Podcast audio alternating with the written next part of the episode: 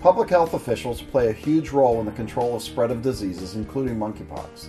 So, what's been done so far to stop the spread, and what kind of role do primary care physicians play in that?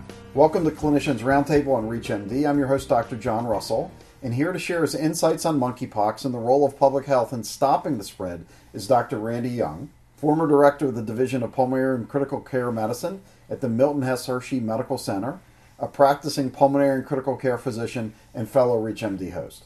Dr. Young, welcome to the program. Thanks, John. It's really nice to be here with you.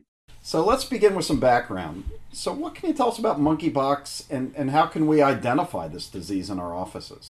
Well, monkeypox is actually a fascinating illness. As you know, the virus is a member of the orthopoxvirus family, which also includes some serious players like smallpox and the vaccinia strain, which is what's used for the smallpox vaccine that's largely discontinued around the world.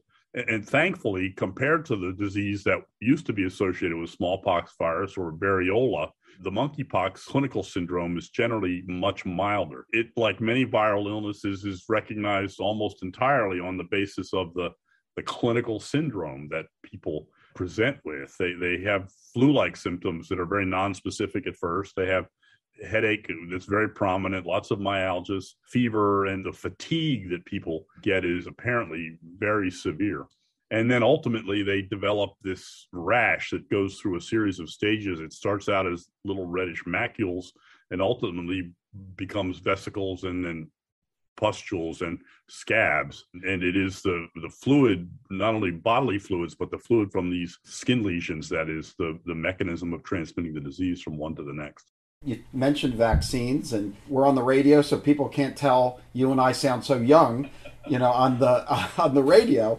But you and I probably received a smallpox vaccine prior to them going away in 1972. That's correct. And and I tell people when I introduce myself to patients that the only thing young about me anymore is my name. So I'm way past sort of physiologic youth. But as you point out, uh, nobody's been vaccinated in the United States in 50 years. So there is now this enormous population of people who who don't have smallpox immunity and therefore not necessarily much monkeypox immunity. So kind of two kind of follow-ups for for more mature clinicians like you and I, how much protection is that 50 plus year old smallpox vaccine giving you and I if we encounter this new virus? It's honestly hard to say for sure because we have so little experience with it, but it probably provides some. The good news is that in almost all cases, monkeypox re- remains a self limited illness. It rarely goes on to disseminate or cause serious disease and the people who find themselves at risk for that are, are, people who either have extensive disease and it continues to progress or people who are immunocompromised and those are the people who need to be considered for therapy. So there's a newer vaccine that's now available for monkeypox slash smallpox. Could you tell us about that yeah, I, I'll confess that I don't have any real personal experience with it, but it is held to be safe. It is the WHO and CDC's recommendation that it not be given to uh, people on a broad basis at this point in time, but that if somebody is immunocompromised and is at risk for developing a severe case of monkeypox, then vaccination might be appropriate. As you also know, there's an antiviral drug called TPOXX that has been approved very recently by the FDA for the treatment of monkeypox. But I, I think you know we we all may have to come to grips with this uh, over the next several months. So it sounds like the vaccination strategy, though, is going to be a big part of the public health response. I think so. Uh, uh, case identification, quarantine slash isolation, and vaccination. I think are going to be the three pillars uh, of the response to this, as they as they are for for many public health outbreaks. So, as you and I and everyone who's listening is just emerging from a, a long period of time taking care of, of a virus that no one knew a whole lot about, you know, three years ago, you know, do you think this is just something that's part of the 24 hour news cycle, or do you think that this is something that we're going to be dealing with for a while? I'm concerned that we're going to be dealing with it for a while. I, don't think it's going away. Most of the cases that have been identified in the U.S. cannot be tied directly back to a, Central or Western African exposure. So there's got to be some spread going on outside of completely endemic areas. And I think that we need to be able to recognize it and, and put into place the appropriate public health responses. I, I think people in your situation and mine, you know, actively practicing on the front lines, need to to be able to tap into that public health response very quickly and easily. And maybe that's one of the good things that's happened in the setting of COVID is that we are now much more aware of the importance of of epidemiology and, and uh, effective public health programs.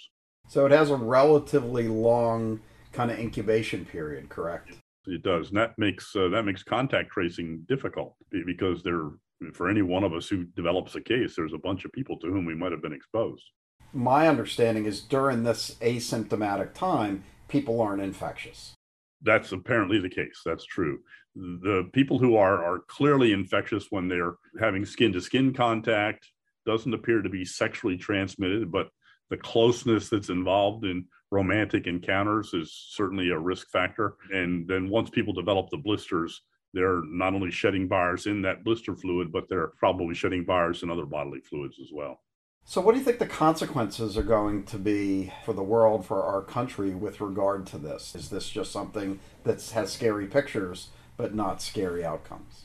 I, think that's a good description. I, think, thankfully, the vast majority of people who develop monkeypox have self limited disease. The skin lesions heal, they may scar a little bit, but they don't propose a, um, in the vast majority of cases, a, a, significant threat to life or limb. There do not appear to be frequent cases of visceral organ disease, lung disease, myocarditis, hepatitis, you know, nephritis, things like that. And the, the sepsis syndromes that we become familiar with um, in the setting of, of SARS-CoV-2 or some of the other viruses we've been dealing with don't appear to be a very prominent feature of the disease.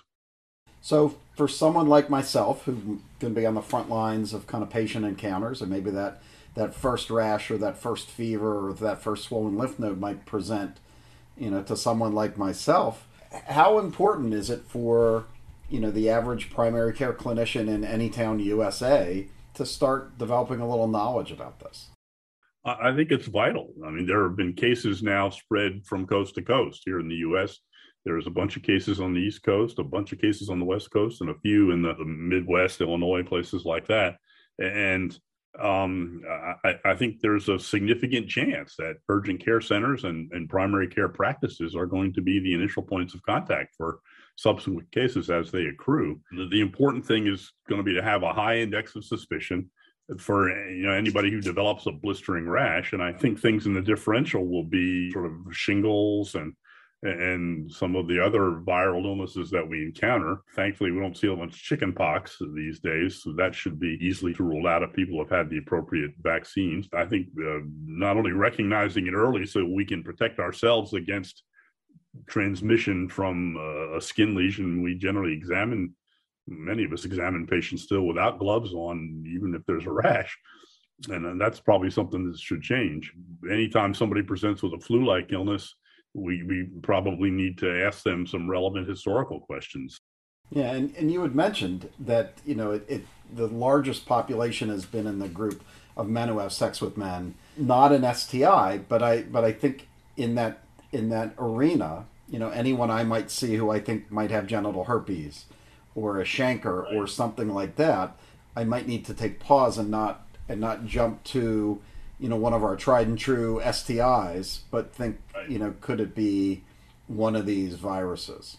Exactly. I, I, think the the main thing that will differentiate the the more traditional STIs from this is the relative lack of systemic symptoms in, in the syphilis, gonorrhea, genital herpes uh, patient. Hopefully, the the monkeypox patient who happens to have similar lesions will be recognizable based upon the history of headache, fever, swollen lymph nodes, fatigue, myalgias. For those just tuning in, you're listening to Clinicians Roundtable on ReachMD. I'm Dr. John Russell, and I'm speaking with Dr. Randy Young about monkeypox and the role that public health plays. So we're both in Pennsylvania. What do you see the role of kind of Pennsylvania Department of Health or other state departments of health versus the CDC in some of the testing? Well, I, I think uh, I think we're blessed to have a, a, pretty strong Department of Public Health here, uh, especially in some of the cities that, that have extraordinarily good mm-hmm. public health departments. I worry a little bit about exhaustion on the part of our public health departments because they've been so under the gun. But I, I think they're going to be absolutely vital in, in helping to coordinate our response.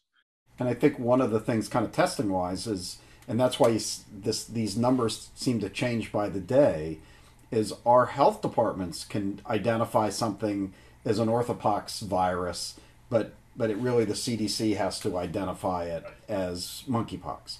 Yeah, some of the PCR based assays aren't yet widely available, and the, the, more specific assays aren't widely available in, in the community departments. So, you know, you and I have seen kind of a lot over our careers, and we have seen other infectious entities come and stay, and we've seen other stuff that kind of came and went more or less. What would be your final tips if you've kind of been on the the end of the critical care spear, what are some of the reassuring things you could have, and what are some of the wisdom that you could pass on from your career? Well, as you point out, my career and maybe yours to a, a, very similar extent has been bracketed by two pandemics. I, I, was in training when we first started seeing our cases of HIV before we even knew what it was. The very first scientific paper on which I worked and, and published was an HIV paper in the mid 1980s and and now the the SARS-CoV-2 epidemic of the last 3 years. I think i think we've learned a number of things some medical some philosophical. Uh, our pharmaceutical system and our public health system really shows a remarkable ability to rise to challenges and there's a lot of controversy about that in the the public at large but i think what was accomplished with with covid and uh, our approaches to it has been nothing short of truly remarkable. So, so that's a, a, positive thing. I think the the potential for despair and discouragement about yet another pandemic is very real, especially for people who, as you earlier said, are still kind of on our heels, reeling from the traumas of these last couple of years. So I think we need to be sure to do a lot of self care, a lot of care for each other and and do our level best to get accurate health information out there about things like this and that that needs to be targeted not only at professional audiences but at lay audiences so with those insights in mind i want to thank my guest and fellow reachmd host dr randy young for sharing his perspectives on monkeypox and its potential impacts on public health dr randy young it was great pleasure to speak with you today thanks for joining me it was my pleasure entirely thanks for having me I'm Dr. John Russell. To access this and other episodes in our series, please visit reachmd.com slash clinicians roundtable where you can be part of the knowledge. Thanks for listening.